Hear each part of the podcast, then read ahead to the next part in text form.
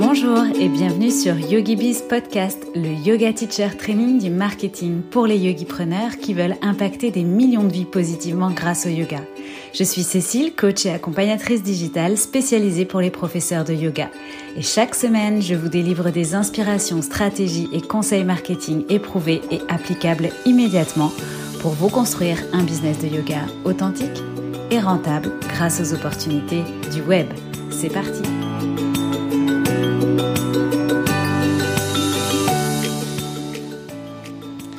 Bienvenue à toi sur YogiBiz Podcast pour ce nouvel épisode. Aujourd'hui, je vais répondre à toutes les questions que tu te poses. Ça va être un épisode spécial foire aux questions. Alors, je vous remercie parce que j'avais fait une petite boîte à questions en story sur mon compte Instagram à YogiBiz Coaching et j'ai reçu beaucoup, beaucoup, beaucoup de questions. Donc, j'ai pu en sélectionner près d'une trentaine pour l'épisode d'aujourd'hui et euh, j'ai vraiment hâte de partager Partager tout cela avec vous. J'ai aussi reçu dans cette boîte à questions de nombreux témoignages de euh, juste merci pour ce que tu fais et euh, ça aussi, ça m'a fait forcément un immense plaisir. Et euh, je vous partage d'ailleurs tout de suite euh, un des derniers avis laissés sur euh, Apple Podcast par Isa Sherpa qui m'écrit: avec bienveillance et professionnalisme, Cécile partage les meilleurs moyens de se faire connaître et de se démarquer tout en gardant son éthique quand on est prof de yoga. Merci pour ce podcast de qualité que j'attends impatiemment chaque lundi. Un grand merci Isa pour ton témoignage. Euh, vous pouvez retrouver Isa sur Instagram sous, sous le pseudo Isa Dolma Yoga. Et Isa, en fait, elle aide les futures mamans à vivre une première grossesse zen grâce au yoga et à la méditation. Et elle vient d'ailleurs de créer un super guide gratuit à télécharger sur les six étapes pour débuter la, débuter la méditation. Et euh, du coup, mon petit doigt me dit hein, qu'une offre va bientôt voir le jour. Donc, je te souhaite, Isa, déjà beaucoup de succès à venir. Et si vous aussi, comme Isa, vous aimez ce podcast, n'hésitez pas à le partager sur Instagram, dans vos stories ou dans vos posts et à laisser euh, un petit commentaire sur votre plateforme préférée. Ça sera super sympa.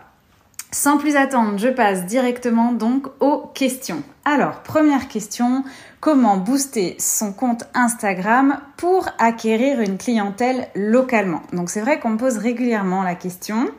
Euh, alors, des petits tips. D'abord, pensez à euh, localiser donc dans votre bio Instagram sur la première ligne, celle qui est en gras, sous euh, votre photo de profil, pensez à euh, localiser entre guillemets votre yoga. Par exemple, ça peut être euh, yoga pour le mal de dos à Bordeaux. Voilà, vous pouvez euh, déjà euh, mettre en avant là où vous vous situez. Comme ça, les gens qui passent sur votre profil, les visiteurs, ils voient tout de suite euh, en termes de localisation où vous êtes. Ensuite, vous pouvez euh, utiliser dans vos euh, légendes, dans vos posts, des hashtags locaux. Yoga Bordeaux, Bordeaux Yoga, euh, et cetera. À vous de rechercher un petit peu ce qui se fait, s'il y a aussi des endroits euh, où on pratique le yoga à Bordeaux, et cetera, et cetera. Donc ça, ça peut être aussi euh, intéressant. De la même façon, quand vous allez publier des stories, des stories, pensez à euh, aussi mettre des petits stickers donc pour vous positionner dans la ville où vous êtes, puisque ça veut dire que du coup, votre story, elle va être visible euh, sur euh, les, les stories de la ville de Bordeaux, par exemple, si je garde mon exemple. Et aussi, pareil, en termes de hashtags, les hashtags dans les stories permettent aussi euh, de développer euh, votre visibilité. Donc, utilisez euh, des hashtags, euh, là aussi, euh, locaux, en termes de, enfin, géographiquement. Ensuite, en termes de stratégie, vous pouvez envisager des collaborations avec des partenaires, donc également locaux. Euh, donc, quand je parle de collaboration, ça peut être des endroits où vous allez euh, faire des événements. Et comme en ce moment, on est plutôt restreint en termes d'événements, ben, vous pouvez tout à fait envisager de faire un live, par exemple, sur le compte.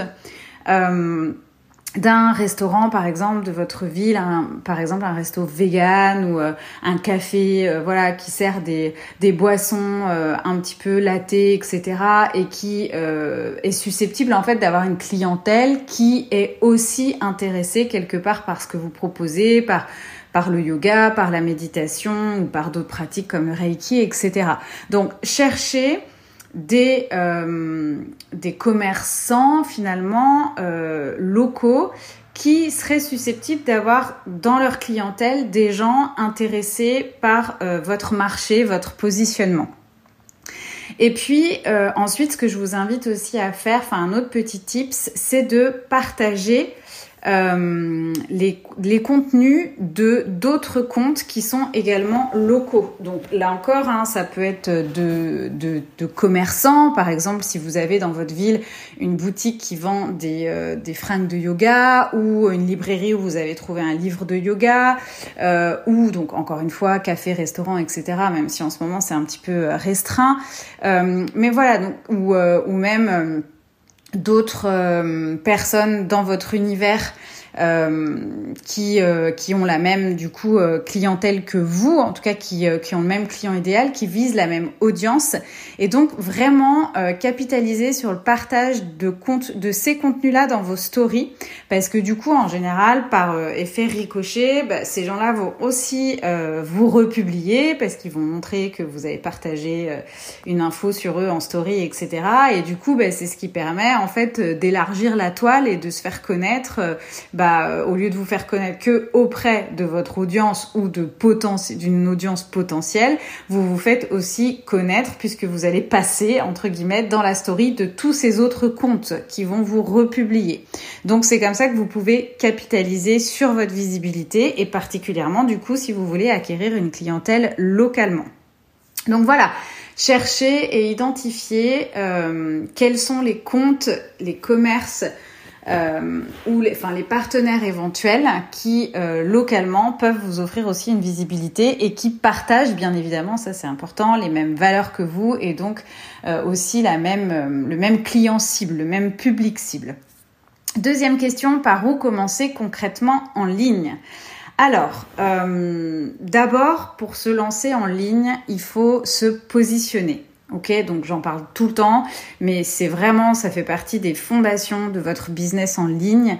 Euh, voilà, il faut savoir sur quel marché, sur quelle niche, il faut vous spécialiser, parce que sinon, effectivement, vous allez être noyé euh, dans un grand océan, alors que vous, ce que vous voulez, c'est être le gros poisson dans un petit étang. Et donc, il faut trouver ce petit étang qui est votre niche, le marché auquel vous, vous allez vous adresser. Ensuite, bah, il faut connaître ce client idéal, ce client qui est euh, votre niche, il faut le connaître. Quels sont ses projets, ses habitudes, ses envies, ses problèmes, ses modes de consommation, euh, ses besoins, et cetera, et cetera. Donc, pour ça, vous allez devoir euh, engager la conversation avec lui, peut-être faire des interviews, euh, réaliser des sondages, et cetera. Donc, pour créer tout ce lien-là, il va falloir que vous créez du contenu qui euh, va servir, qui va répondre à la problématique de votre euh, client idéal, de ce fameux client idéal-là. Donc pour ça, je vous recommande d'avoir un type de contenu hebdomadaire dans lequel vous allez pouvoir mettre en avant votre expertise, et puis par exemple un réseau social sur lequel vous allez euh, bah, pouvoir un petit peu vous servir de ce réseau comme d'une vitrine. Ok, ça vous permettra aussi ce contenu, euh, donc euh, ce, ce contenu hebdomadaire de qualité et ce réseau social, de euh, montrer votre personnalité et donc forcément de créer du lien avec euh, une audience. À partir de là, vous allez mettre en place une stratégie d'emailing. C'est-à-dire que comme vous connaissez votre client idéal et vous apprenez de mieux en mieux à connaître ses problématiques, vous allez pouvoir euh, créer en fait donc ce qu'on appelle un cadeau gratuit, en échange duquel votre client idéal va vous laisser son adresse mail. Et donc, cette adresse mail va petit à petit vous permettre d'alimenter et de développer votre mailing list. Et à partir de là, vous serez prêt pour créer une offre. Alors, quand je dis créer une offre, c'est en tout cas penser une offre et les contours d'une offre qui va répondre aux problématiques de votre client idéal, lui proposer et euh, valider cette idée d'offre avec votre client idéal, donc via justement vos réseaux, vos contenus, euh, votre emailing, et cetera.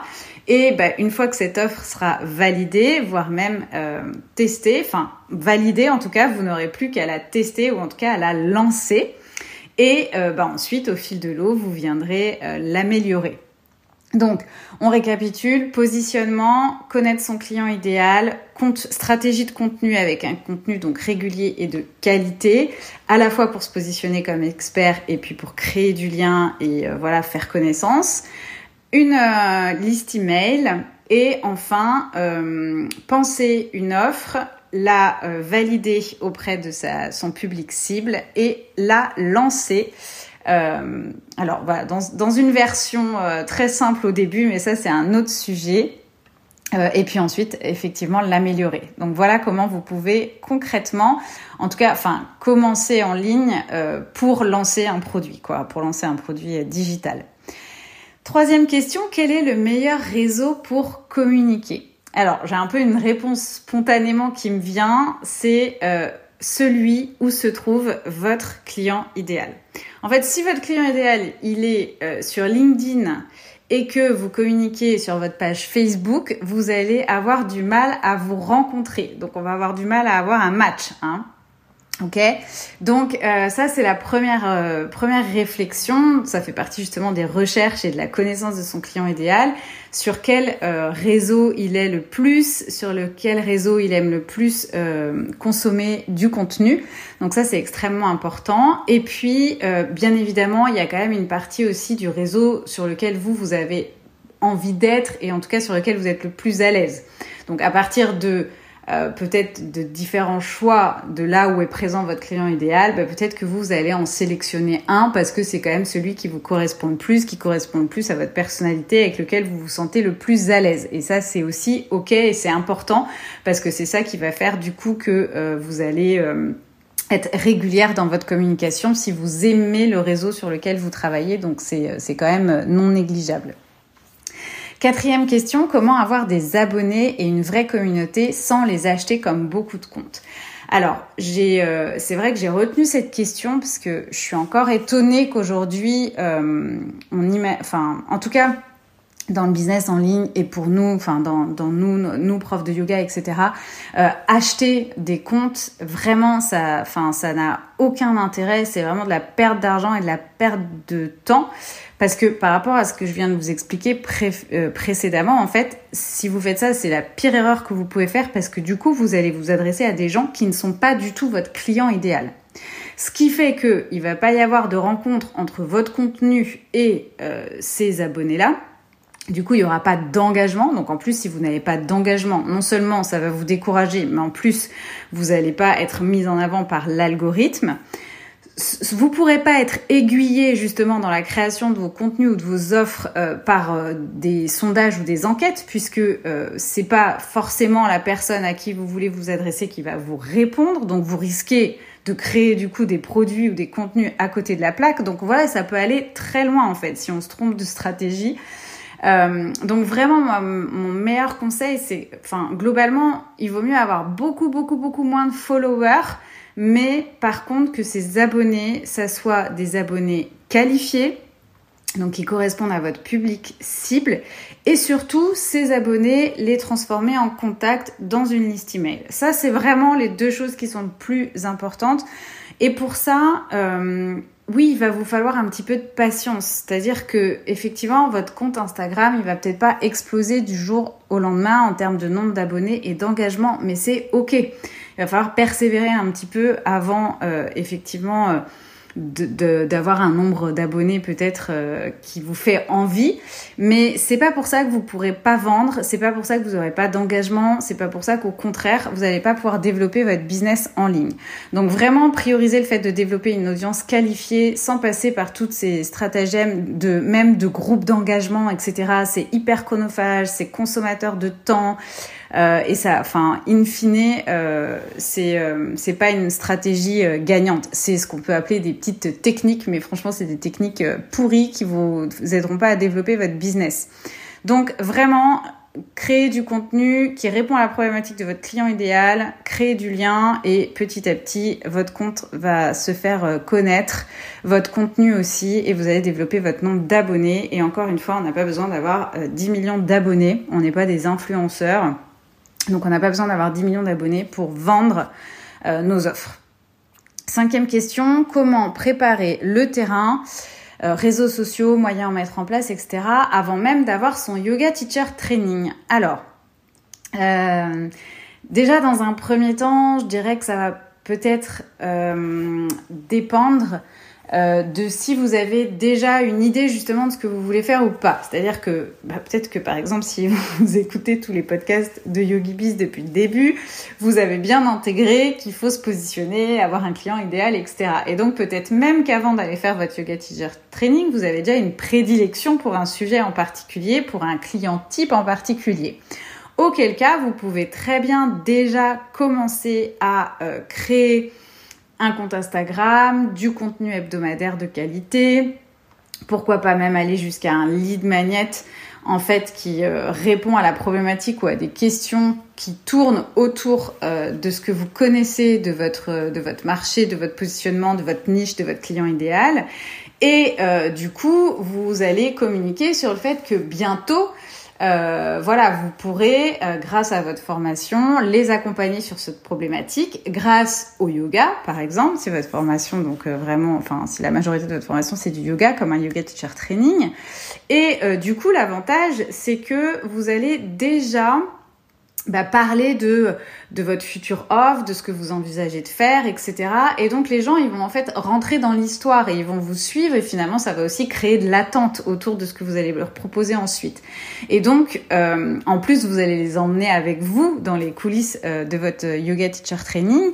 Et euh, bah, la magie, c'est qu'à votre retour, vous allez même pouvoir du coup leur demander, voilà, par rapport à ce qu'ils ont vu, par rapport à ce que vous avez partagé avec eux, et cetera, par rapport à, donc à, la, à la problématique qu'ils ont, du coup, par rapport à tout ça, bah, qu'est-ce qu'ils aimeraient que, euh, qu'est-ce qu'ils aimeraient que vous fassiez, que vous leur proposiez, sous quelle forme, comment ils ont envie d'apprendre ça, comment ils ont envie de pratiquer le yoga avec vous, et cetera, et cetera. Donc en fait, vraiment, vous allez les embarquer dans votre histoire et finalement, ils vont être hyper acteurs euh, de votre, euh, de ce que vous allez avoir envie et de ce que vous allez proposer après le yoga teacher training. Donc au contraire, c'est une très très très bonne idée déjà de euh, créer du lien avec une audience si euh, vous avez euh, déjà en tête une idée de positionnement.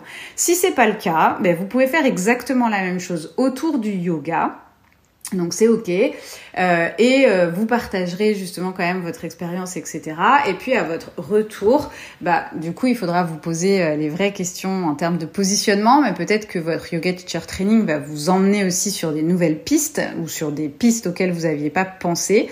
Et c'est à partir de là du coup que vous pourrez euh, vous positionner et euh, créer des produits, mais vous aurez probablement déjà sur votre compte du, du coup des gens qui sont intéressés par le yoga. Donc ça peut être quand même un, un bon début pour, pour vous faire la main en tout cas. Sixième question, les stories Instagram sont-elles aussi importantes que les posts ? Alors, j'aurais presque envie de dire, mais je me ferais peut-être taper sur les doigts par les puristes du marketing digital, mais euh, je dirais qu'à choisir aujourd'hui, euh, vaut mieux euh, passer plus de temps en story. Finalement, je pense qu'être présente en story tous les jours et euh, derrière peut-être publier euh, trois posts par semaine, ça peut être un très très bon équilibre en termes euh, bah, de visibilité pour vous faire connaître et pour encore plus, je pense, créer du lien avec votre audience que euh, par des posts. En fait, euh, bah, la question, elle est toute simple, c'est qu'est-ce que vous faites vous quand vous allez sur votre compte Instagram ? Est-ce que vous regardez d'abord les stories ou est-ce que vous scrollez d'abord votre feed ? Et je pense que euh, plus de cinquante pour cent d'entre nous, d'ailleurs statistiquement ça serait plutôt autour de soixante-dix à quatre-vingts pour cent, on a tendance maintenant mécaniquement à regarder plutôt les stories. Parce que c'est quelque chose de spontané, de vivant, d'authentique. Euh, et puis, bah, c'est un peu le quotidien des gens et bah, on aime bien ça, on est friand de ça. Donc, du coup, je dirais que déjà, euh, les stories, ça correspond de plus en plus dans les habitudes au mode de consommation des visiteurs sur Instagram. Ensuite, l'algorithme Instagram, il est assez favorable aux stories dans le sens où euh, c'est un peu, enfin c'est le dernier qui a parlé en story, dans les stories que vous avez l'habitude du coup de regarder, qui euh, dès qu'il y a une nouvelle story de fête, en fait, ça ramène le compte euh, au début de vos stories. Donc du coup, si vous faites des stories euh, assez régulièrement dans dans la journée, alors vous n'êtes pas obligé hein, de les faire, euh, voilà, vous pouvez les préparer et les poster au fil de la journée. Vous n'êtes pas obligé de passer tout votre temps à faire des stories dans la journée, mais ça, c'est une autre question, c'est plutôt de l'organisation. Mais ça veut dire que, voilà, à chaque fois que vous allez créer une story, que ce soit quinze secondes, trente secondes ou plus, du coup, vous allez revenir, en fait, euh, sur le devant de la scène, j'ai envie de dire, euh, dans les, dans les highlights là, de story. Donc, du coup, Euh, ça, c'est aussi extrêmement favorable parce que du coup, il n'y a pas de, il n'y a pas de l'algorithme, enfin, ça joue pas, en fait, selon l'engagement sur votre story, et cetera, et cetera. Donc ça, c'est plutôt favorable. Les stories, bah, ça dure quand même vingt-quatre heures, alors qu'un post, autant vous dire que, au bout de quelques secondes, euh, à part si c'est un Reels, mais un post classique, euh, il est déjà noyé, finalement, dans, dans un feed d'actualité. Donc, euh, du coup, effectivement, il y a aussi euh, la, la portée du coup de votre story hein, qui dure plus longtemps. Et puis, euh, les gens s'engagent aussi, d'une manière générale, plus facilement en story, euh, surtout si vous utilisez les stickers de questions, de sondages, de petites barres d'humeur, là, et cetera. Du coup, euh, c'est hyper favorable aussi euh, quand vous me demandez des techniques pour interagir plus avec euh, ou créer plus de liens avec ses abonnés. Bah, les stories, ça en est une. Euh, donc ensuite, bah, vous pouvez vous montrer ou pas. Hein. Alors moi, je trouve que c'est plus percutant quand on nous voit régulièrement. Maintenant, euh, voilà, vous pouvez aussi, moi je le fais souvent, je filme mon écran par exemple, je filme ce que je suis en train de faire et puis parfois ça m'arrive de, de parler. Du coup, il y a quand même une voix off, donc il y a quand même un lien qui se crée avec la voix. Bon, moi j'ai le podcast, donc de toute façon la, la, le lien se fait par, par ce biais-là, mais voilà, ça, ça amène quand même quelque chose en plus euh, si vous voulez pas vous montrer, d'utiliser éventuellement votre voix, mais aussi du coup vous pouvez poster tout un tas de trucs, des photos de, de ce que vous faites, de vos coulisses, et cetera. L'avantage aussi, c'est que vous pouvez euh, intégrer pas mal de stories dans les highlights. Euh, vous savez, c'est ces stories permanentes. Donc là, vous pouvez faire des catégories et du coup, euh, bah, garder des choses que vous publiez en story qui sont importantes pour euh, votre visiteur et qui répond à votre public cible. Contrairement aux posts, alors c'est vrai que maintenant, on peut les archiver dans les, la, l'option des guides. Mais euh, effectivement, le, les stories et le fait que les highlights de stories soient vraiment tout de suite sur la première page, sur le haut de l'écran, c'est aussi assez favorable. Et puis, bah oui, les stories, on voit vos coulisses, on voit votre personnalité, on voit un peu ce que vous mangez, ce que vous faites, et cetera. Et ça, les gens aiment bien, euh, ils aiment bien vous connaître en fait. Donc du coup, euh, je dirais que c'est presque, ouais, c'est plus important pour moi, à mon sens aujourd'hui, les stories que les posts. Et euh, même si les deux hein, ont des fonctions euh, différentes. Et en tout cas, je vous encourage vivement à faire à minima, parce que comme la story dure vingt-quatre heures, à minima une story par jour. Et si au début, vous n'êtes pas très à l'aise, eh ben, servez-vous de votre post justement pour le repartager en story et commencer euh, à vous habituer à publier en story comme ça. Septième question, comment réussir à se démarquer des autres professeurs? Alors... Euh... Déjà, par définition, vous êtes unique. Votre style, votre personnalité, votre parcours, votre expérience, euh, tout ça, c'est globalement, c'est, c'est unique. Donc, bon, une fois qu'on va vous connaître, forcément, vous allez avoir des éléments différenciateurs. Maintenant, l'élément de vente, euh, et, enfin, l'élément pour lequel on va plus vous suivre ou plus travailler avec vous, c'est, on en revient toujours à votre spécialisation, c'est-à-dire à qui vous allez vous adresser, dans quel univers, parce que du coup, les gens vont vous suivre pour cette bonne raison. C'est-à-dire que si vous êtes prof de yoga comme tous les autres versus prof de yoga spécialisé pour les triathlètes, bah évidemment que euh, les gens qui font, qui sont triathlètes d'une part ou qui font beaucoup de sport d'autre part vont euh, avoir tendance à vous suivre parce qu'ils se disent que vous allez donner des conseils de yoga qui sont directement en lien avec les problématiques ou les besoins qu'ils ont dans, euh, dans leur passion ou leur, enfin si c'est leur travail aussi, ou enfin voilà. Et donc, du coup, ça va forcément peut-être plus les intéresser que si euh, ils suivent une prof de yoga lambda. Ou encore même, ça va permettre justement d'avoir la bonne offre et la bonne demande parce que on va avoir euh, ces élèves intéressés par le yoga, par exemple, pour les triathlètes. Euh, chose que si moi je fais du yoga plutôt pour les mamans, bah forcément, euh, autant que ces gens-là, ils perdent pas leur temps sur mon compte et vice-versa. Donc du coup, voilà, se spécialiser, forcément, ça va vous permettre de vous démarquer et d'attirer euh, à vous des gens qualifiés. Après, vous pouvez aussi regarder ce qui existe et comment c'est fait. Et à partir de là, euh, qu'est-ce qui vous inspire et que vous avez envie de garder et qu'est-ce qu'à l'inverse, vous allez justement faire différemment pour euh, créer euh, euh, justement un, un argument un petit peu différenciateur ou mettre en avant quelque chose que vous, vous avez et que d'autres n'ont pas. Donc, voilà comment vous pouvez vous démarquer euh, des autres, mais en tout cas pour moi la meilleure stratégie de différenciation c'est votre positionnement et après bah, vous effectivement ce que vous êtes, ce que vous faites. Et euh, une dernière chose par rapport à ça, je dirais que le positionnement quoi qu'il en soit vous en avez besoin pour créer un business en ligne, même pas que en ligne mais en tout cas pour le business en ligne c'est incontournable. Et après je vous recommande d'être focus sur ce que vous faites et pas trop non plus vous occuper de ce qui se passe à côté. Voilà, je dis pas de mettre des œillères, mais ne comparez pas trop, surtout ne copiez pas, ça ne fonctionnera pas. Gardez votre authenticité, euh, voilà, encore une fois, en vous inspirant de ce que vous aimez et ce qui fonctionne et euh, en allant chercher de la différence sur d'autres points. Donc, restez focus sur là où vous avez envie d'aller et ça, je dirais que c'est euh, le meilleur chemin pour réussir, pour avoir du succès et du coup, bah, pour euh, in fine vous démarquer. Huitième question, comment rester présente sur les réseaux sans y passer un temps fou? Alors oui, j'aime bien aimer cette question parce que je sais que des fois, il y a une, un facteur temps ou euh, chronophage aussi. Hein. Je sais que certaines d'entre vous n'aiment pas du tout euh, passer du temps sur les réseaux alors que bah, c'est vrai que ça... Enfin, en tout cas, sur la création de contenu, et c'est quand même une priorité euh, bah, pour trouver des clients aujourd'hui. Donc, je dirais déjà... Alors, ma première recommandation... c'est euh, de créer du contenu avant de consommer celui des autres. Alors ça, c'est une petite citation, une petite phrase que j'aime bien. Euh, je crois d'ailleurs que ça vient du livre de Marie Forleo. Et, euh, et franchement, c'est vrai. Enfin voilà, pensez déjà à vous, ce que vous avez envie de créer, avant de passer et de perdre votre temps justement à scroller. Parce que souvent, comment rester présente sur les réseaux sans y passer un temps fou? En fait, ce qu'on se rend pas compte, c'est qu'on passe un temps fou à consommer du contenu. Et donc du coup, après évidemment, on dit ouais, moi j'ai pas le temps de créer. Mais, mais déjà, on va essayer de passer un petit peu moins de temps à scroller et se concentrer sur notre création de contenu à nous en priorité. Mon meilleur conseil ensuite par rapport à ça, c'est de batcher votre création de contenu.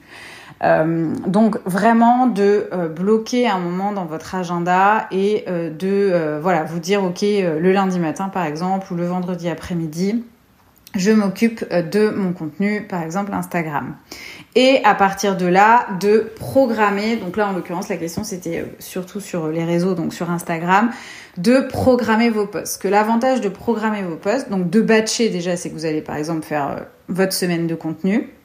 Moi, je batch à la semaine. Et euh, une fois que c'est programmé, vous n'avez plus du tout à vous en occuper. La seule chose que vous allez donc avoir à faire à partir de là, c'est d'identifier un créneau dans votre journée. Et ça, c'est tout aussi important d'ailleurs euh, pour ne pas perdre trop de temps. Identifier un créneau euh, horaire auquel vous allez répondre à vos messages et interagir, répondre à vos commentaires, et cetera. Donc, euh, en fait, vous créez une petite routine autour de ça. Mais c'est la seule chose que vous aurez ensuite à planifier quotidiennement. Donc, par exemple, vous pouvez très bien vous dire « Je batch ma création de contenu le lundi matin. J'ai un post qui sort le mardi, le mercredi, le jeudi, le vendredi, par exemple. Et moi, tous les jours, j'irai répondre à mes commentaires ou répondre à mes mails. Bah, euh, ça peut être le matin avec votre café, ça peut être le midi euh, après le dessert ou j'en sais rien, ou en fin d'après-midi euh, avant votre dernier cours et basta. Et ça, ça va vous permettre vraiment d'optimiser de votre temps, euh, de, d'éviter que ce soit chronophage, et euh, d'éviter de vous perdre dans les méandres d'Instagram, mais d'en faire un outil au service de votre business, comme je le dis souvent.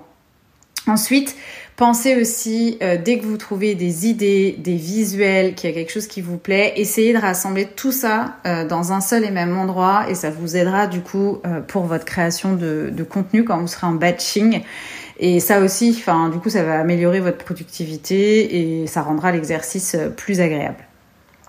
Neuvième question, quel produit développer ? Alors, euh, le meilleur produit, c'est le produit qui répond aux besoins de votre client idéal. C'est celui que votre client idéal, il veut. Donc, pour savoir ce qu'il veut, vous allez forcément devoir passer par des sondages, euh, des interviews, euh, des enquêtes et, euh, et apprendre, voilà, enfin... comprendre comment euh, votre client a envie, par exemple, voilà, d'apprendre le yoga ou prendre des cours avec vous, et cetera. Est-ce qu'il préfère la vidéo ? Est-ce qu'il préfère l'audio ? Est-ce qu'il a besoin d'un accompagnement ? Combien de fois par semaine ? Combien de fois il veut pratiquer ? Plutôt le matin, plutôt le soir, et cetera, et cetera. Et à partir de ça, vous allez pouvoir créer en fait le produit qui va euh, correspondre aux attentes de, euh, bah, de votre audience cible, de votre public cible. Et donc du coup, bah, là aussi, vous serez sûr, entre guillemets, de taper dans le mille, même si euh, ça sera toujours perfectible. Mais euh, voilà, donc qu'est-ce que veut votre client idéal ? Quel problème il a besoin de régler et, et là où vous pouvez vous l'aider. Et ensuite, de quelle manière il veut que vous lui transmettiez ça. Donc, en posant un maximum de questions, vous aurez les réponses sur quel produit idéal développer pour votre audience. Dixième question, quelles sont les choses essentielles à savoir sur l'algorithme d'Instagram afin d'augmenter sa visibilité ? Alors, je ne vais pas euh, rentrer dans les détails. J'ai choisi de... de garder cette question euh, juste pour euh, repasser un message, c'est que l'algorithme, il est innocent, il est ni contre vous ni avec vous.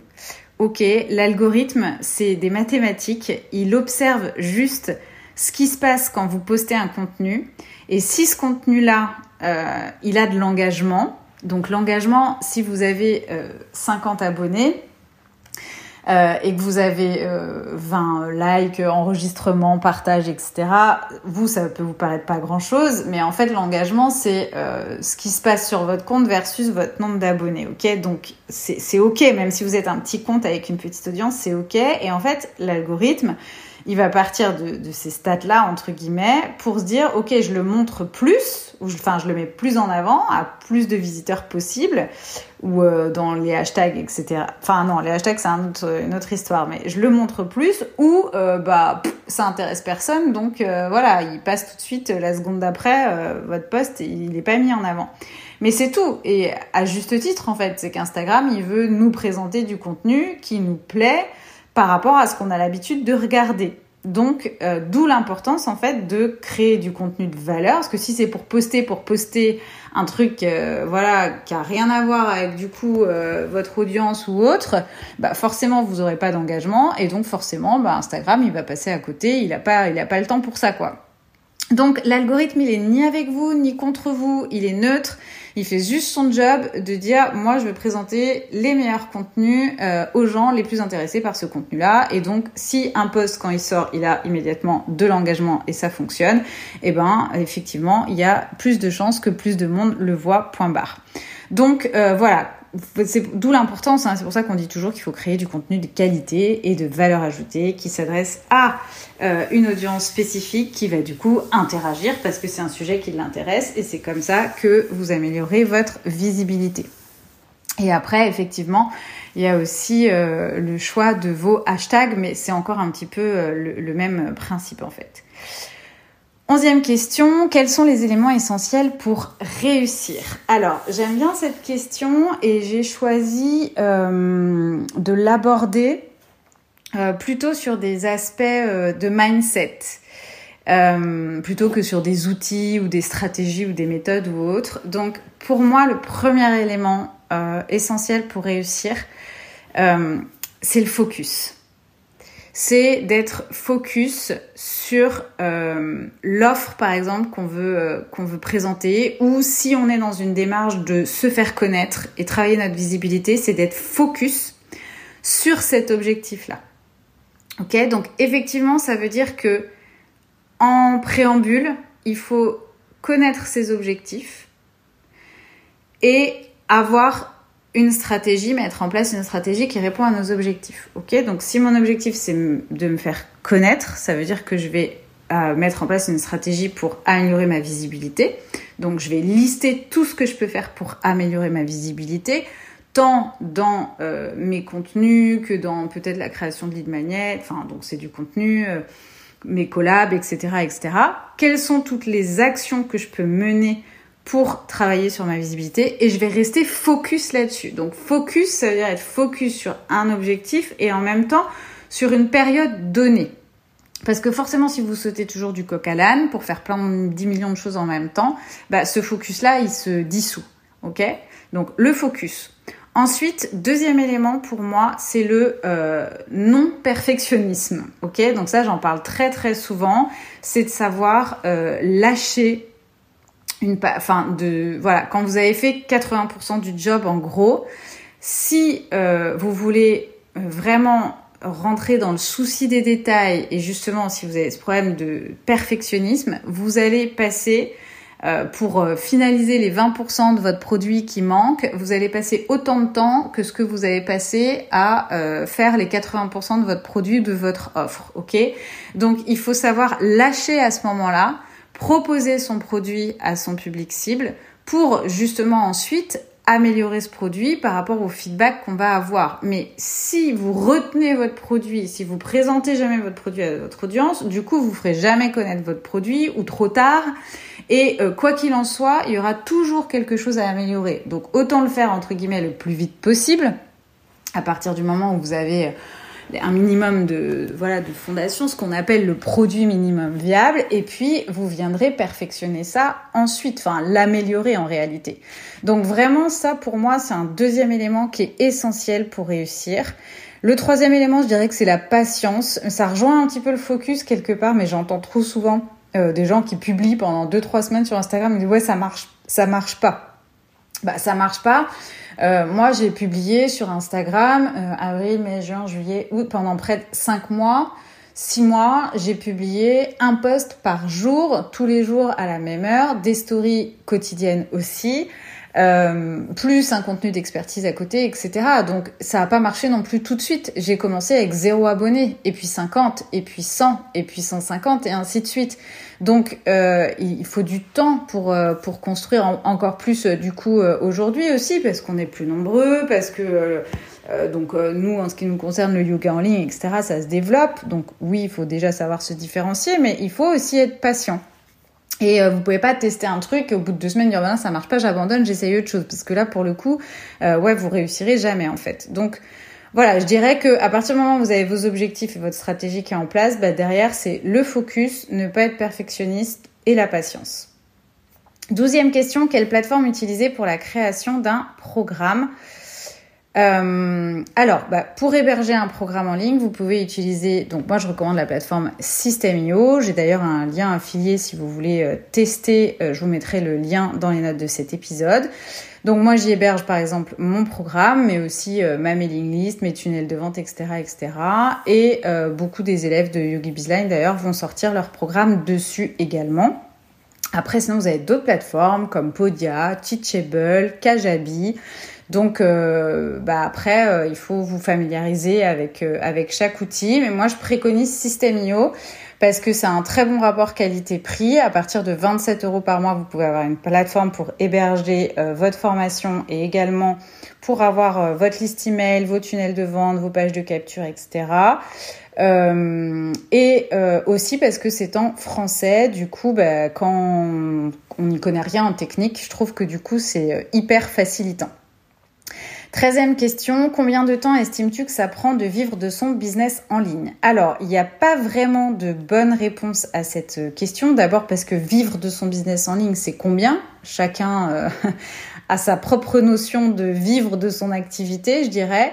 Et puis, euh, ça va aussi dépendre du temps que vous avez à y consacrer, si vous y consacrez à plein temps ou pas. Et si c'est à plein temps, bah, c'est combien d'heures par semaine ? Ça va dépendre aussi du coup de votre positionnement. et de euh, votre stratégie de, de produit, votre stratégie de, de vente, enfin quelle offre vous allez lancer, comment vous allez la lancer. Donc voilà, il y a beaucoup de d'inconnus en fait qui me permettent pas de répondre précisément à cette question, sans oublier qu'il y aura toujours aussi un facteur opportunité et un facteur chance qui rentreront en jeu. Euh, moi, par exemple, quand j'ai créé YogiBiz Line au tout, tout début, pas YogiBiz Line, YogiBiz Coaching, qui s'appelait d'ailleurs Yoga Business Coaching au début, euh, on était avant la pandémie. Je pense que s'il n'y avait pas eu la pandémie, j'aurais mis beaucoup plus de temps à éduquer les profs de yoga, à enseigner le yoga en ligne. J'aurais, je pense, travaillé assez rapidement sur cette histoire de visibilité, parce que les réseaux sociaux sont à la mode déjà depuis plusieurs années. Et sur le fait, par exemple, de créer des programmes, des memberships, de donner des cours en ligne, ça aurait été beaucoup plus long. Et forcément, c'est la pandémie qui a accéléré ce phénomène-là. Donc là, on est sur un petit peu ben, un marché d'opportunités. Donc, donc voilà, ça aussi, ça va rentrer en compte. Par contre, c'est vrai que je dirais qu'une fois que vous avez, euh, admettons, si c'est, si vous voulez vous y consacrer à plein temps et presque à plein temps, et que vous avez un positionnement qui est clair, vous savez où vous voulez aller. À partir de là, en revanche, ça peut quand même aller globalement assez vite. C'est-à-dire, pour moi, vous pouvez gagner vos premiers euros déjà avec un produit digital facile, allez, à partir de trois mois, puisque moi-même, du coup, j'ai un programme sur trois mois euh, pour créer un, un produit digital, une offre en ligne, et euh, entre trois et six mois. Donc, euh, donc voilà, donc ça peut quand même aller euh, relativement rapidement. Après, euh, bah voilà, ça va dépendre aussi euh, du coup de, de voilà de votre état d'esprit par rapport à tout ça, de votre offre, et cetera, et cetera. Donc, euh, difficile de répondre à cette question, mais entre trois à six mois, si votre positionnement il est clair et que vous savez où vous allez, vous avez une stratégie, vous êtes coaché ou autre, euh, vous pouvez euh, déclencher vos premiers euros, euh, c'est sûr. Quatorzième question, est-ce possible de combiner en ligne et hors ligne avec succès? Donc oui, bien sûr, c'est complètement euh, possible. Vous pouvez très bien avoir euh, un membership ou un programme en ligne ou autre et à côté de ça, continuer à avoir des cours privés, à organiser des retraites. D'ailleurs, vous pourrez même justement faire de ces retraites un argument euh, ou en tout cas... Euh, en faire une offre packagée aussi dans vos programmes ou dans vos memberships. Euh, vous pouvez aussi continuer, enfin avoir des collabs justement géographiquement, on en parlait, et cetera. Donc oui, oui, bien sûr, c'est possible. Quinzième question, quel ratio info, publicité personnelle sur... Euh, enfin, publicité, promotion en fait, hein, euh, sur Insta. Donc ça, c'est pour, plutôt par rapport au contenu des posts. Donc... Euh, Alors, ça serait du quatre-vingts vingt, en fait. quatre-vingts de contenu éducatif, inspirationnel, motivant, et cetera. Et vingt pour cent de contenu euh, promotionnel, donc qui parle de vos offres payantes, de vos cours, de vos programmes, de vos memberships, de vos cours privés, et cetera. Euh, ce qu'il faut, c'est une répétition régulière de votre contenu pro- promotionnel. Hein, donc, faut pas hésiter vraiment à avoir ce point de passage euh, hebdomadaire pour parler de vos offres. Euh, donc, un réseau hein, de vingt quatre-vingts en termes de ratio. Et puis, surtout, il faut aussi euh, avoir de l'appel à l'action dans vos contenus. Il faut régulièrement inciter votre public cible à passer à l'action pour qu'il s'habitue justement à faire quelque chose avec vous et donc que ça ne le surprenne pas le jour où vous allez lui demander, euh, enfin ou en tout cas l'orienter vers, euh, enfin vous, vous allez l'habituer en fait à ce, à ce que vous vendiez quelque chose et lui il va s'habituer à acheter avec vous. Donc ça c'est vachement important. Après ce contenu promotionnel, il n'a pas besoin d'être pushy entre guillemets, c'est-à-dire que ça peut être aussi juste de partager vos coulisses pour dire bah voilà oui j'ai tel produit etc, euh, voilà où j'en suis ou enfin comment ça se passe. Ça peut être aussi euh, du contenu promotionnel, ça peut être une liste d'attente, ça peut être euh, des, des euh, boîtes à questions, et cetera. Enfin, je veux dire, la, la façon de parler de vos offres, en tout cas, euh, dans votre contenu, elle peut être fun et sympa. Enfin, voilà, montrer vos coulisses, faire des sondages, créer une liste d'attente, faire des boîtes à questions, et cetera. Donc, c'est aussi, notamment via les stories, vous pouvez faire ce type de, de contenu. Et en tout cas, ce qui est sûr, c'est qu'il faut habituer votre audience à parler de vos... Euh, pro... Il faut que votre audience soit habituée à ce que vous parliez de vos produits ou de vos futurs produits. Parce que si vous donnez énormément de contenu gratuit et que euh, vous parlez jamais de vos offres, bah du coup, on va vous catégoriser dans... Euh, voilà, c'est du contenu gratuit, quoi. C'est une créatrice de contenu, point barre, quoi. Alors que non, vous, vous êtes quand même là pour vendre, vous avez un business derrière. Donc voilà, il suffit juste de donner l'habitude à son audience, euh, ben voilà, que on apporte de la valeur, mais on a aussi euh, des offres, on a aussi des choses à vendre. seizième question, est-ce utile de créer un blog? Donc, euh, alors, créer un blog, un blog, c'est euh, un type de contenu. Donc, c'est utile bah, si tu aimes écrire déjà, enfin, c'est déjà un premier élément. Et de deux, si ton client idéal, il aime lire des articles de blog, si c'est une de ses sources de contenu euh, favorites en fait. Donc, euh, déjà, dans ce cas-là, encore une fois, si on a le match, euh, j'aime écrire, j'aime produire ce genre de contenu et mon client idéal, ça tombe bien parce qu'il aime bien lire les articles de blog, bah oui, dans ce cas-là, c'est forcément utile dans ta stratégie de contenu de créer un blog. Et après, par contre, ça le sera aussi, euh, ou en tout cas, ça sera efficace que si tu publies de manière hebdomadaire, en tout cas avec régularité, et que c'est du contenu forcément qui répond aux problématiques de ton client. Si t'aimes pas écrire, si euh, ton client idéal il préfère les podcasts et euh, si en plus du coup comme t'aimes pas ça et que ton client n'aime pas ça, t'as pas de résultats et du coup euh, bah, tu t'es pas régulière, et cetera. Dans ce cas-là, ça sert à rien de créer un blog. Au même titre que c'est pas forcément incontournable parce que attention à la confusion entre blog et site. Hein, on peut avoir un site et, pas de faire, et ne pas faire de blogging et on peut avoir un site et faire du blogging. Euh, donc voilà, au même titre que c'est pas non plus euh, indispensable de créer un site pour lancer son activité en ligne. Ça, j'en parle aussi souvent puisque euh, ça fait partie de mon positionnement. dix-septième question, combien, euh, comment bien vendre ses offres quand on est sur les réseaux depuis peu ? Eh ben, c'est un petit peu comme quand on est sur les réseaux depuis longtemps, c'est que déjà, il faut en parler régulièrement. Et euh, il faut aussi penser le plus rapidement possible à convertir les gens qui te suivent euh, sur les réseaux, enfin tes abonnés, euh, en abonnés à ta liste email. En fait, le taux de conversion, il est meilleur euh, sur notre liste email parce que euh, les gens, du coup, sont déjà qualifiés et s'ils vont jusqu'à télécharger nos ressources et jusqu'à nous donner notre, nos adresses mail, c'est qu'ils sont vraiment intéressé par ce qu'on propose. Donc, dans ce cas-là, tu as plus de chances, du coup, de vendre tes offres, d'avoir plus d'engagement, des gens qui vont répondre plus présents euh, à tes produits. Et en plus, du coup, quand tu leur transmets l'info sur tes offres, sur ce que tu fais, ce que tu proposes, et cetera par mail, bah, du coup, ils sont pas euh, perturbés par autre chose. Ils sont concentrés, ils sont en one-to-one avec toi. Ils sont en train de lire ce que tu leur proposes. Donc, il y a des chances que tu aies euh, plus d'impact. dix-huitième question, le plus important à prioriser quand on manque de temps. Euh, alors, très clairement, se concentrer sur une seule offre. Je, je dirais même, même quand on a du temps, mais voilà, pour moi, c'est euh, indi- incontournable. Euh, n'avoir aussi qu'un seul contenu euh, hebdomadaire et un seul réseau social. Donc, pas commencer à se disperser, à faire euh, tout en même temps. Et pourquoi pas, peut-être, pour accélérer, si on a bien un client idéal défini, euh, faire de la publicité. dix-neuvième question, comment lancer une formation en ligne ? Eh bien, tout simplement, donc en, enfin tout simplement, non, ça n'a rien de simple, hein, mais mais il y a des euh, des méthodes qui fonctionnent, puisque c'est d'ailleurs ce que j'enseigne dans YogiBiz Line. Donc, en identifiant le besoin de son client idéal d'abord, en testant cette idée auprès de son client idéal, on va pas du tout créer quoi que ce soit avant de tester son idée. Et à partir de là, ensuite, on va euh, pouvoir euh, euh, se lancer euh, avec un bêta-test, une première version euh, de notre formation. Et pendant le temps où on va euh, créer un, un petit peu les bases de notre formation, créer le lancement, et cetera, et ben on va continuer du coup à développer euh, notre visibilité. C'est, c'est un petit peu le, le pré-lancement de notre offre en fait.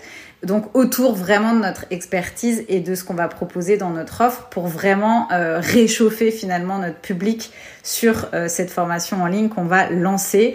Donc, bah, au travers notamment de euh, notre stratégie euh, de contenu. vingtième question, comment avoir plus d'interaction avec mes abonnés ? Alors oui, j'aime bien cette question. Euh, alors, petite... petite euh, bon, ça c'est une petite technique, mais euh, vous pouvez déjà essayer de répondre aux commentaires par une question. Donc l'avantage en fait, c'est que euh, du coup, plutôt que de se contenter peut-être des fois d'un commentaire un peu superficiel, on va aller creuser et du coup, donc ça va permettre à la fois d'avoir plus d'interaction et en même temps de plus les connaître. Et euh, moi, j'aime bien aussi leur poser euh, une question plus détaillée ou selon la, le commentaire qu'ils m'ont laissé, euh, les inviter à me répondre ou à m'en dire plus en D M. Et du coup, bah, là, en D M, je vais pouvoir engager une vraie euh, conversation. Donc euh, ça, vraiment, je trouve que pour avoir plus d'interaction avec ses abonnés, c'est l'idéal. Donc, répondre aux commentaires par une question ou euh, du coup, les inviter en fait à nous en dire plus et à venir nous rejoindre en D M pour échanger. Et euh, bah, bien évidemment aussi par euh, toutes les options de sondage, euh, stickers, et cetera qui existent puisque euh, logiquement vos abonnés euh, vont adorer que vous leur posiez des questions. vingt et unième question, comment améliorer ma visibilité? Donc pour améliorer euh, votre visibilité, bah, déjà ça va effectivement passer par votre contenu qui idéalement doit être un contenu euh, qu'on a envie de repartager. Donc en termes de contenu, ce qui se repartage le plus facilement souvent, c'est tout ce qui est citation, euh, contenu un petit peu humoristique ou euh, des posts qui jouent vraiment sur euh, de l'émotion et où on peut se reconnaître en fait. Donc ça, ça marche très bien. Donc ça, en général, c'est viral et c'est souvent repartagé. C'est ce que vous voyez d'ailleurs le plus souvent en story. Vous pouvez améliorer votre visibilité aussi grâce aux hashtags. Donc euh, du coup, il ne faut pas hésiter à utiliser des hashtags différents, à faire des tests. Vous pouvez améliorer votre visibilité avec des appels à l'action clairs, donc c'est-à-dire par exemple en euh, un, invitant les gens clairement à repartager votre post ou à taguer quelqu'un euh, que ça pourrait intéresser. Comme je l'ai dit tout à l'heure en préambule pour se faire connaître localement, mais c'est valable aussi pour développer sa visibilité, c'est de partager en story des posts d'autres comptes qui auraient une audience similaire à la vôtre, donc qui sont soit euh, qui touchent le même public cible ou euh, en tout cas sur le même marché. Euh, taguer aussi du coup euh, des lieux, des marques avec une audience similaire pour être vous-même repartagé et du coup bah, bénéficier euh, de leur de leur réseau, de leurs abonnés. Intervenir sur euh, des comptes partenaires, bah, là encore parce qu'on va être dans le partage d'audience, hein, donc euh, voilà. Et euh, faire des lives aussi, donc euh, en collab, notamment euh, sur vos comptes, parce que du coup, euh, bah pareil en fait, hein, si vous faites venir quelqu'un sur votre compte, bah probablement qu'il va en faire la promo sur son compte à lui, et donc du coup, il va euh, emmener son audience euh, sur votre compte, et si ça leur plaît, bah ils vont s'abonner, euh, et euh, donc voire même aller plus loin si votre euh, votre tunnel, votre stratégie, elle est bien mise en place. Donc euh, du coup voilà, pour améliorer votre visibilité, il y a euh, toutes ces actions-là que vous pouvez mener. vingt-deuxième question, comment être à l'aise en story Instagram? Alors moi, ce que je vous recommande déjà, c'est que quand vous planifiez justement votre contenu hebdomadaire, dites-vous aussi quelles sont les stories associées que vous pourriez Euh, partager euh, justement pour peut-être vous exprimer aussi de manière euh, plus authentique, plus spontanée sur euh, les sujets que vous publiez ou euh, les sujets que vous avez envie de parler en fait, et puis vous pouvez choisir plusieurs sujets par jour ou un par jour. Je vous recommande aussi euh, de pas perdre votre temps dans les euh, bonjour, euh, voilà, aujourd'hui, j'ai... non, enfin voilà, passez directement à l'action. Je viens vous parler d'eux et euh, voilà, parce que les gens, ils ont pas trop de temps à perdre non plus et du coup, bah, euh, vous, ça vous permet aussi euh, justement d'aller directement dans le vif du sujet. Donc, n'hésitez pas d'ailleurs à préparer un peu vos bullet points hein, de ce que vous voulez dire. Euh, et puis, si vraiment vous avez un petit problème avec bah, l'image ou quoi, ou vous vous sentez pas super à l'aise euh, physiquement par exemple, bah, n'hésitez pas à mettre un petit filtre sympa. Euh, soit humoristique, euh, soit euh, voilà que vous aimez bien parce que ça vous donne de la couleur ou autre, et euh, et du coup ça va vous vous donner un petit peu plus confiance. Donc ça c'est ok aussi. Moi je trouve que autant en profiter et euh, et surtout bah essayez en fait parce que euh, tant que vous passez pas à l'action, bah vous allez pas vous entraîner. Du coup c'est quelque chose que vous maîtriserez pas et euh, et donc in fine bah vous passerez. Enfin euh, voilà, c'est, c'est, tant que vous n'avez pas essayé, euh, forcément vous pourrez pas vous familiariser avec l'exercice. Donc Donc euh, vraiment, bah, il faut le faire, il faut y aller. Et pour ça, bah, dites-vous que vous avez des choses intéressantes à délivrer euh, à votre communauté, à votre public cible. Donc pensez plutôt à eux, à ce que vous avez à leur apporter. Et puis bah, à la proximité que vous avez envie de créer avec vous et que, avec eux et que eux ont envie aussi certainement de créer avec vous. Et, euh, et du coup, bah, voilà, pensez à eux, à ce que, ce que vous avez à leur apporter en leur parlant directement. Et ça devrait vous aider à mettre le pied euh, à l'étrier. Bon, j'ai encore été trop bavarde, on arrive à cinquante-trois minutes et il me reste encore quelques questions. Euh, vingt-troisième question, donc quels sont les outils que j'utilise dans mon business? Alors, euh, pour l'emailing, j'utilise Systeme point i o. Pour mes tunnels de vente, j'utilise Systeme point i o. Pour héberger mon programme, j'utilise Systeme point i o. Pour euh, les moyens de paiement, et cetera, du coup, j'utilise euh, Systeme point i o, auquel j'ai relié mes paiements, euh, mes comptes Stripe et Paypal. Pour euh, mon podcast, héberger mon podcast, j'utilise Podigee et j'utilise euh, du coup aussi euh, GarageBand pour l'édition. Pour héberger mes ressources, j'utilise euh, YouTube ou mon Drive. Euh, j'utilise euh, Zoom pour euh, mes lives et puis pour créer des tutos, et cetera. J'utilise Freebie pour euh, ma facturation, ma compta. J'utilise Conto pour mon compte euh, professionnel, euh, mon compte en banque professionnel. J'utilise l'application Splice euh, pour faire des petits montages vidéo sur mon téléphone. Et j'utilise Canva pour mes visuels. Euh, je crois que j'ai... J'utilise Linktree aussi, du coup, pour mon Instagram. Et voilà, je crois que c'est déjà pas mal, en tout cas dans les outils principaux que j'utilise. vingt-quatrième question, euh, comment trouver, euh, enfin avoir le bon nom pour son entreprise, enfin pour sa marque en fait. Oui, alors ça c'est, enfin pour trouver vos noms de réseaux, de sites, et cetera. Euh... Oui, parce que si on parle de notre nom euh, d'entreprise, hein, déjà en, en tant qu'auto-entrepreneur, dans la majorité des cas, de toute façon, c'est notre euh, notre identité, hein, prénom, nom. Mais pour euh, effectivement euh, notre marque, euh, bon, le premier conseil déjà que je peux vous donner, c'est de regarder si, euh, par rapport à l'idée qu'éventuellement vous avez, de regarder si ça existe. Ensuite, si vous n'avez pas d'idée, enfin, pour pas piquer le nom de quelqu'un d'autre en fait, hein, euh, et puis en plus euh, du coup euh, ça pourrait créer la confusion. Si vous n'avez pas d'idée, euh, je vous rec... bon évidemment il va falloir brainstormer. Je vous recommande d'aller vers quelque chose de descriptif, donc c'est-à-dire de très clair qui annonce clairement ce que vous faites. Hein. Yoga avec Cécile, euh... enfin yoga du dos avec Cécile par exemple, ou euh, voilà. Donc ça je vous le recommande à cent pour cent. Idéalement que ce soit court, facile à prononcer et à écrire. Parce que comme ça, vous, quand même, vous misez, euh, vous mettez toutes les chances de votre côté pour être facile à retrouver. Ok. Et euh, ce que je vous recommande aussi, c'est de, de taper votre nom sur Google. Par exemple, moi, quand je tape YogiBiz, euh, bah, c'est mon podcast qui sort en premier.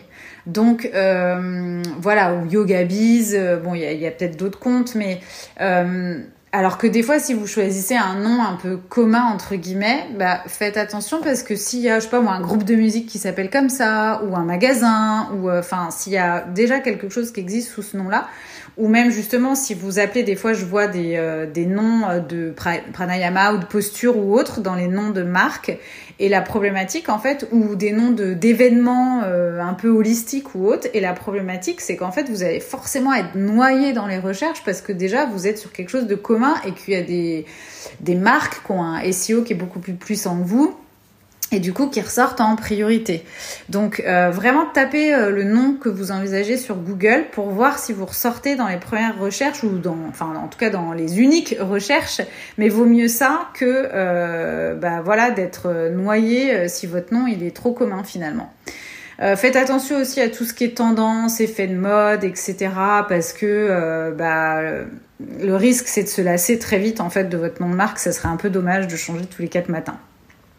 Donc euh, voilà quelques conseils. Moi, je suis pour les noms euh, descriptifs et pour les petites vérifications en ligne euh, qui font qu'on vous trouvera assez facilement. vingt-cinquième question, comment récolter des adresses mail? euh, bah, Pour récolter des adresses mail, il faut... Euh, créer donc un contenu gratuit, ce qu'on appelle un freebie ou un lead magnet. Lead magnet, littéralement, ça veut dire aimant à client. Donc un, un cadeau gratuit. Et il faut que ce cadeau gratuit réponde à l'une des plus grosses problématiques de votre client idéal. Donc, il faut d'abord que vous ayez votre cible. Ensuite, il faut savoir euh, ce dont votre cible a besoin ou en tout cas quelle est sa plus grosse problématique. Répondre à une partie euh, ou sur un bout de cette problématique dans un contenu gratuit et promouvoir ce contenu gratuit pour que votre public cible télécharge ce contenu en échange de sa liste email. Et donc à partir de là, il vous faut forcément un logiciel d'emailing euh, puisque vous en aurez besoin pour euh, bah, avoir justement ces contacts à, à un endroit, enfin que ces contacts soient enregistrés, et puis vous en aurez aussi besoin pour créer euh, les pages de capture, donc c'est-à-dire la page où justement on va vous laisser euh, notre adresse mail. Donc euh, tout ça vous pouvez le faire au sein de votre, euh, de votre euh, fournisseur d'emailing. Euh, donc voilà, globalement, pour récolter des adresses mail, il vous faut un cadeau gratuit et euh, un, un, ah, un, un serveur d'emailing, euh, comme euh, Systeme point i o par exemple, ou euh, MailerLead si vous voulez quelque chose de gratuit. vingt-sixième question. Quel matériel utilises-tu pour ton podcast ? Alors, pour mon podcast, j'utilise encore aujourd'hui mon dictaphone parce que j'ai pas eu le temps de m'occuper de mon beau nouveau micro qui est le micro Rode, euh, Rode N T là. Donc pour l'instant j'utilise toujours mon dictaphone d'iPhone, mais euh, j'ai, j'utilise GarageBand donc pour le montage, qui est une application euh, gratuite euh, livrée avec euh, le Mac en fait. J'utilise Podigee pour euh, l'héberger et j'utilise Canva et euh, Headliner pour le promouvoir euh, sur mes réseaux. Euh, vingt-septième question, je ne peux pas vendre de produits en ligne avec une trop petite audience. Alors, bah si, mais on en a parlé tout à l'heure du coup, hein, la petite audience, ça doit vraiment pas être un frein, euh, sous-estimez vraiment pas euh, voilà, v- votre, votre audience. Alors évidemment, hein, peut-être que cinq ou six personnes, c'est pas assez, mais euh, c'est pas non plus nécessaire d'avoir mille contacts pour commencer à vendre. Donc voilà, l'essentiel, c'est qu'au sein de votre audience, il y ait votre client idéal. Et puis, euh, ça veut juste dire que effectivement, vous ferez peut-être pas euh, en volume un certain nombre de ventes, mais après, vous aurez tout le temps pour euh, développer votre produit, l'améliorer, faire plusieurs lancements. Et puis, pendant ce temps-là, bah, vous allez euh, du coup continuer de développer votre audience et votre visibilité. Donc, c'est OK. Donc, surtout, il ne faut pas que ce soit un frein. Au contraire, il vaut mieux se lancer avec une petite audience. Comme ça, en plus, si jamais c'est pas... Euh, Voilà, le top du top, il bah, y a moins de monde qui verra que ça va pas et vous aurez déjà des pistes pour améliorer votre produit et toucher plus de monde. vingt-huitième question, comment garder le lien avec son audience à distance pour ensuite proposer des retraites événements ? Alors, je ne sais pas trop ce que ça veut dire garder le lien avec son audience à distance, que bon, pour moi, de toute façon, euh, même si on est à distance, en fait, c'est très facile de garder le lien justement avec les réseaux. Euh, donc, enfin, pour moi, garder le lien pour ensuite pouvoir vendre des retraites, événements, si c'est peut-être qu'en ce moment, par exemple, vous pouvez pas donner de cours en présentiel, bah, il s'agit de continuer à montrer votre expertise, à apporter du contenu de valeur, hein, donc un petit peu tout ce qu'on a vu euh, au fur et à mesure de cette F A Q. Euh, continuer aussi à créer du lien, donc discuter, engager votre communauté, et cetera. Donc ça, ça, ça change pas, je dirais, euh, voilà. Et euh, par contre, ce qu'il faut, c'est parler justement de ce projet de retraite et d'événements, de vos projets régulièrement. Euh, voilà, poser aussi, pourquoi pas, des, des questions euh, par rapport à ça, leurs attentes, et cetera. Enfin, être en fait dans un teasing un peu permanent. Et euh, moi, ce que je vous recommande quand vous voulez... Euh, pour, pour lancer des retraites, c'est de créer euh, une liste d'attente. C'est-à-dire, voilà, je souhaite être prévenu de la prochaine retraite. Donc, vous créez une liste d'attente par rapport à ça. Les gens qui vont bien aimer votre yoga, votre contenu, votre positionnement, et cetera, euh, ils vont voir cet appel à l'action. Enfin, et vous allez parler du coup de cet appel à l'action régulièrement à chaque fois que vous allez parler de vos futures retraites, de vos futurs événements. Et du coup, bah, les gens en fait vont s'inscrire sur cette liste d'attente. Et le jour où vous aurez les modalités de votre retraite, bah, vous aurez déjà un, un paquet de gens intéressés à qui vous allez pouvoir vous adresser. Et vous verrez qu'ils convertiront beaucoup plus facilement. Donc, plutôt que d'arriver comme un cheveu sur la soupe en disant ça y est, j'ai une retraite dans deux mois à tel endroit, et cetera. N'hésitez pas à euh, mettre en place une liste d'attente.